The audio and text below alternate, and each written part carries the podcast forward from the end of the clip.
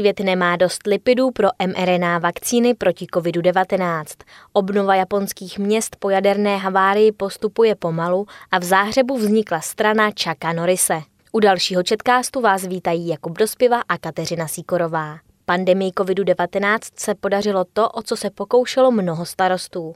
Vymést z centra měst desítky tisíc ubytování sjednaných přes platformu Airbnb a pomoct tak snížit náklady na bydlení místním. Na některých místech je to nyní až o 15%, píše agentura Reuters. Evropská města turisty dlouho vítala. Záplava nemovitostí nabízených ke krátkodobému pronájmu na stránkách Airbnb ale podle kritiků vytlačila z trhu s bydlením místní. Z historických čtvrtí se tak stala místa bez duše. Podle správcovských společností a pronajímatelů v Lisabonu, Barceloně, Praze a Benátkách nahradili někteří hostitelé během kolapsu cestovního ruchu za pandemie rekreanty střednědobými a dlouhodobými nájemníky. Někteří se do dříve pronajímaných bytů nastěhovali sami nebo se těch bytů vzdali. Údaje analytické společnosti RDNA ukázaly, že minulý měsíc klesl v 50 největších evropských městech počet inzerátů na ubytování přes Airbnb alespoň na jednu noc, meziročně o 21,9% Někteří hostitelé ve velkých evropských městech se po návratu turistů chtějí k Airbnb vrátit, jiní však své podnikání závislé na cestovním ruchu opustili navždy. Například 40-letá Vanessa Roalová, která na ubytovacích webech, včetně Airbnb, pronajímala čtyři byty v lisabonské čtvrti Grasa. Bez turistů nebyla schopná platit vlastní nájem a nyní ukončuje smlouvy. V Praze ubytovací inzeráty Airbnb podle stránek Inside Airbnb v období od března do prosince zaznamenaly propad z více než 14,5 na méně než 8 tisíc inzerátů. Nájmy se podle developerské společnosti Trigema pak snížily zhruba o 8% Pronajímatel Ondřej si agentuře Reuters postěžoval, že každý měsíc přicházel o 20 tisíc dolarů, což je asi 445 tisíc korun a regulace to ještě zkomplikovala. Proto dva byty pronajímané prostřednictvím Airbnb prodal a další tři dal do podnájmu. V Benátkách ukazují údaje za leden ze stránek Airbnb meziměsíční pokles objednávek o 67%.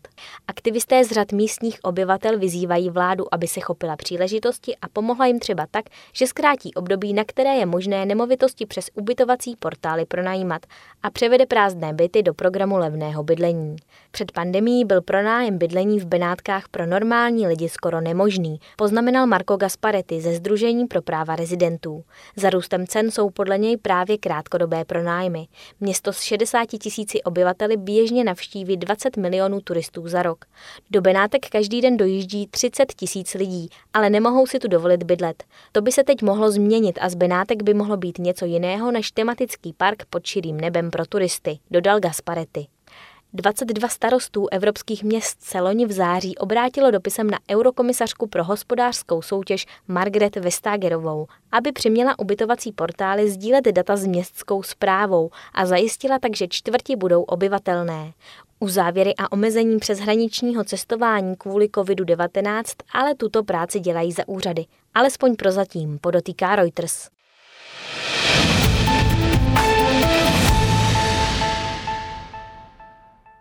Pokud jsou mRNA vakcíny průlomovým lékem pandemie, pak jsou miniaturní lipidové kuličky, které je přivádějí do buněk lidí jejími neopěvovanými hrdiny. A svět zoufale potřebuje obou mnohem více, píše agentura Bloomberg. Třeba společnost BioNTech ještě před rokem kupovala jen několik gramů lipidů na podporu programu vývoje léků, o kterých si většina lidí myslela, že jsou daleko od toho, aby byly v hlavním proudu.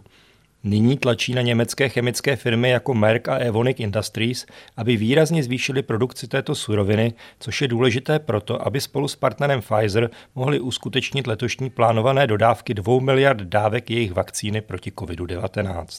Potřebujeme kila a kila a kila této hmoty, říká finanční ředitel BioNTechu Seek Poeting. Lipidy označil za jednu z věcí, kterou potřebují nejnaléhavěji. A producenti z toho těží. Firma Merck předpověděla rekordní zisk pro letošní rok. Upozornila právě na rostoucí poptávku po lipidech pro vývojáře vakcín. Lipidy se katapultovaly na vrchol světového seznamu priorit v oblasti zdravotní péče, protože vakcíny od firm Pfizer BioNTech a Moderna, ale také další, které vyvíjejí CureVac a Sanofi, se bez nich neobejdou. Messenger RNA, genetický materiál, který je centrem těchto vakcín, potřebuje ochranný obal složený z lipidových nanočástic, aby se mohl úspěšně dostat z továrny do paže člověka a odtud dovnitř do lidských buněk. A jak vlády chtějí stále více vakcín proti COVID-19, úředníci zjišťují, že výroba většího množství lipidů není nějak snadná. Na důležitost lipidů upozornil také americký průkopník tkáňového inženýrství a regenerační medicíny Robert Langer, který je spoluzakladatelem firmy Moderna, jednoho z vývojářů mRNA vakcín a léků. Myslím si, že lidé si neuvědomují, jak důležité jsou doručovací systémy pro všechny druhy léků, říká. Dodává, že stále složitější léky si vyžádají stále více práce na systémech doručení a bude třeba řešit stále více problémů. Lipidové nanočástice jsou velkou částí výzbroje, říká Langer. Kromě dvou miliard plánovaných dávek vakcíny proti COVID-19 firm Pfizer a BioNTech plánuje Moderna vyrobit jednu miliardu dávek a CureVac dalších 300 milionů. Tyto a také další společnosti rovněž postupují ve vývoji dalších produktů mRNA. To prudce zvyšuje poptávku po lipidových nanočásticích. Přední výrobci léků a chemikálií si toho již všimli. Německý Merck se tak v únoru dohodl na urychlení dodávek lipidů pro firmu BioNTech a o týden později následoval Evonik. Evonik také znovu využívá nádrže a nádoby ve svých dvou továrnách v Německu a kupuje nová zařízení pro proces čištění. Obvykle tento proces ve farmaceutickém průmyslu trvá rok nebo dva. Nyní je potřeba to udělat víceméně za pár měsíců, říká šéf zdravotnické divize Evoniku Thomas Riemeyer.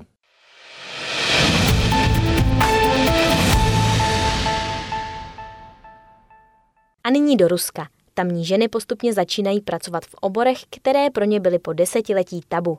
V lednu ministerstvo práce zredukovalo ze 456 na 100 počet povolání, které Rusky nemohly vykonávat. Jednou z nemnoha těchto žen je i Jelena Lisenková Saltikovová, která si skoro každý pracovní den obléká modrou uniformu a usedá do kabiny strojvůdce příměstského vlaku, jenž převáží pasažéry mezi kijevským nádražím v Moskvě a předměstím metropole Novoperedělkinem, píše server The Moscow Times. Svoji práci nepovažuje za samozřejmost. 25-letá Lisenková Saltikovová je první ženou, která v Rusku řídí příměstský vlak. Režim totiž od 70. let ženám v tehdejším sovětském svazu zakazoval vykonávat fyzicky namáhavé práce, včetně třeba tesařiny, opravy automobilů či řízení nákladních aut. Věřil, že tyto profese ohrožují je i jejich schopnost počít dítě. Seznam zakázaných zaměstnání přetrval i do časů postsovětského Ruska. Vláda ho aktualizovala ještě v roce 2000. Jak se ale zlepšovaly technologie, mnoho fyzicky náročných součástí práce se automatizovalo. Přesto zůstávaly profese, které byly nedosažitelné. V lednu se po letech snah aktivistů zákon změnil a ženy teď mohou pracovat ve stovkách dalších profesí. Lisenková Saltikovová sněla o práci se stroji od dětství, zejména ji přitahovaly vlaky. Po dokončení školy pracovala nějakou dobu jako zámečnice v depu, kdy ale nepracovala přímo z vlaky. Po mnoha odmítnutích našla v roce 2018 práci jako pomocnice strojvedoucího. Po třech letech povinné praxe v roli pomocnice byla připravena k dalšímu kroku – stát se strojvedoucí. Seznam zakázaných profesí vláda zredukovala zrovna v době, kdy složila zkoušky. Mohla tedy hned začít. Zprvu čelila skepsi a kritice, a to od žen i mužů, jelikož valná část společnosti tuto profesi stále vnímá jako neženskou.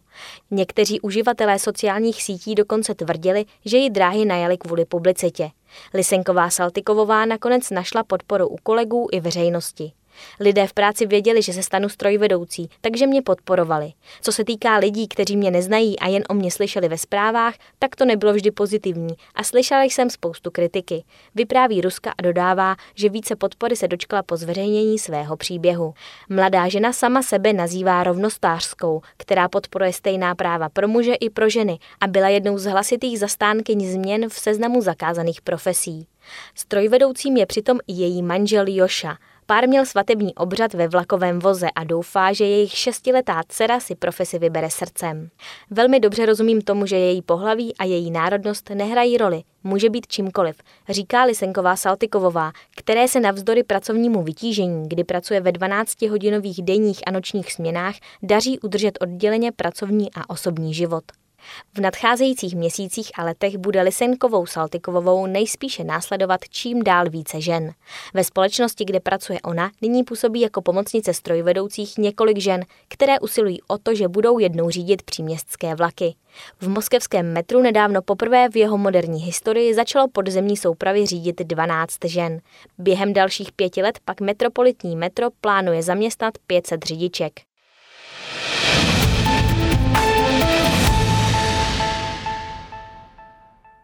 Masazaku Daibo znovu otevřel svou restauraci zaměřenou na speciality z úhořů v malém městečku Námí na severovýchodě Japonska, které muselo být zcela evakuováno po havárii jaderné elektrárny Fukushima 11. března 2011. Téměř žádné sousedy ale nemá. Jeho podnik v centru městečka je obklopen opuštěnými budovami a prostranstvími zarostlými plevelem, píše agentura AFP. Deset let po mohutném zemětřesení a následné vlně tsunami, které způsobily největší nukleární neštěstí na světě od havárie ukrajinského Černobylu, obce kolem postižené japonské elektrárny stále nenašly cestu k obnově. Kvůli poškození elektrárny bylo 12% území prefektury Fukushima znepřístupněno, na základě nařízení nebo z vlastního rozhodnutí se odtud odstěhovalo na 165 tisíc obyvatel.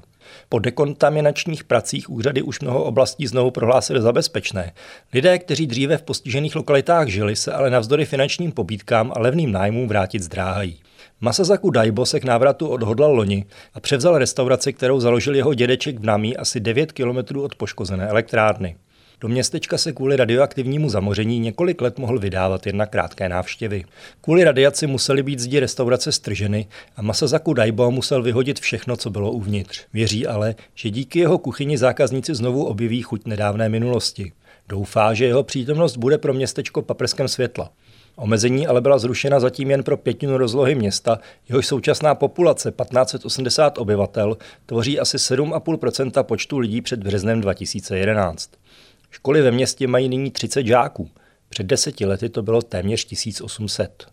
Pro mnohé bývalé obyvatele prefektury Fukushima jsou hlavní překážkou pro návrat obavy z radiace a nedůvěra v proces dekontaminace prováděný vládou. Ne, že bych se nechtěla vrátit, ale já se vrátit nemůžu, říká Megumi Okadaová, která v době neštěstí čekala třetí dítě a prefekturu opustila, přestože nebydlela v zóně určené oficiálně k evakuaci. Jako matka chci předejít rizikům, která by mohl návrat znamenat pro mé děti, dodává 38-letá žena, která v současnosti žije v Tokiu. Pro některé dřívější obyvatele chutná návrat domů hořce. 83-letý Takao Kohata se nastěhoval zpět do obce Minamisoma severně od poničené elektrárny, ale rodiči jeho čtyř vnoučat jim nedovolují ho navštěvovat kvůli strachu z radiace. Naprosto rozumím jejich obavám, ale je mi trochu smutno a cítím se osamělý, říká. Stejně starý Masako Kuvawa se před třemi lety vrátil do Namí, ačkoliv při tsunami v roce 2011 ztratil manželku. Nyní vede združení, jehož cílem je posilovat sousedské vztahy.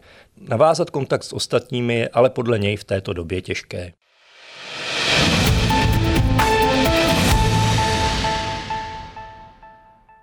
Úplně jiné sousedské vztahy panují v jedné španělské vesnici, jen se solární energií a bez vymožeností moderního světa bez aut i bez televize. Takže je nyní přes 70 lidí v obci Mata Venero, kterou před třemi dekádami založila uprostřed lesů na severozápadě Španělska komunita hippie. Tato ekovesnice má vlastní školu, pekárnu i doktora a i když se zcela neuzavírá před světem, jen málo Španělů o nikdy slyšelo, napsal deník El Confidencial.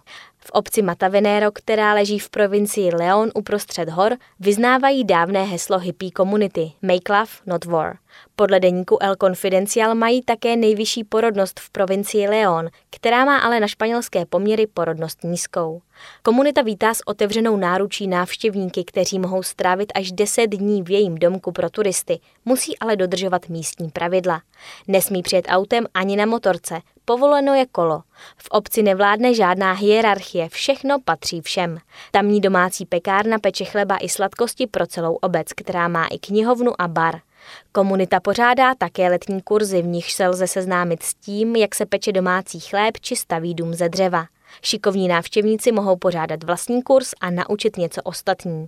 Ekovesnici Matavenero spolu zakládal v roce 1989 tehdy 63-letý Němec Ulrich Wutke, jemuž učarovala tamní příroda. Dnes v ní žijí lidé ze Španělska, Dánska, Francie, Brazílie, Polska, Rakouska či Německa.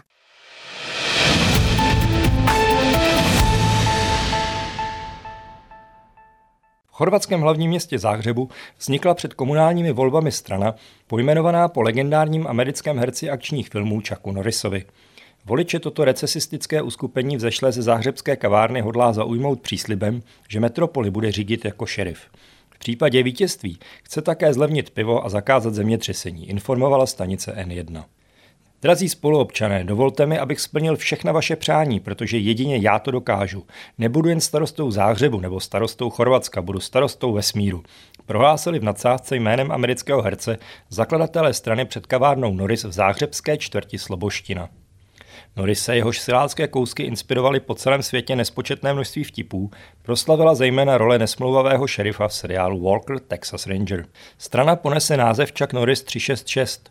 Pomyslnou vlajkovou lodí jejího programu je zákaz zemětřesení s odkazem na otřesy půdy, které koncem prosince usmrtili nedaleko záhřebu 7 lidí a způsobili rozsáhlé škody. O přízeň voličů chce strana usilovat také slibem zlevnit pivo tak, aby to velké stálo na příště stejně jako nyní malé. Hodlá též prosadit minimální plat 8 000 eur měsíčně, tedy asi 210 tisíc korun, za práci z kavárny. Kdo bude pracovat na terase, má být podle stranického programu kvůli riziku způsobenému povětrnostními podmínkami odměňován dokonce 12 tisíci eury, tedy 315 tisíci korunami. Vzít si kávu s sebou bude na příště zapovězeno. Povinné bude naopak dopolední rituální pití kávy spojené s četbou denního tisku. Strana rovněž plánuje citelně zeštíhlit stavy záhřebského magistrátu. Zmenším městskou zprávu na jednoho člověka, na sebe. Budu současně starostou, místo starostou a poradcem sám sobě. Budu zastávat i funkci šéfa magistrátu, protože městských úřadů je pouze 27, tvrdí fiktivní Norris v programovém prohlášení strany. Zakladatelé propracovali program do nejmenších podrobností, které se týkají i změn názvů ulic a náměstí. Nově ponesou jména amerických akčních hrdinů Rambova 3, Rokyho 4 či Stevena Seagala. Volby k Záhřebu a dalších chorvatských městech a obcích se uskuteční 16. května. Metropoli dodalo novou dynamiku volební kampani koncem února náhle úmrtí starosty Milana Bandiče, který městu vládl v posledních více než 20 letech. To je z Četkástu vše, naslyšenou za týden.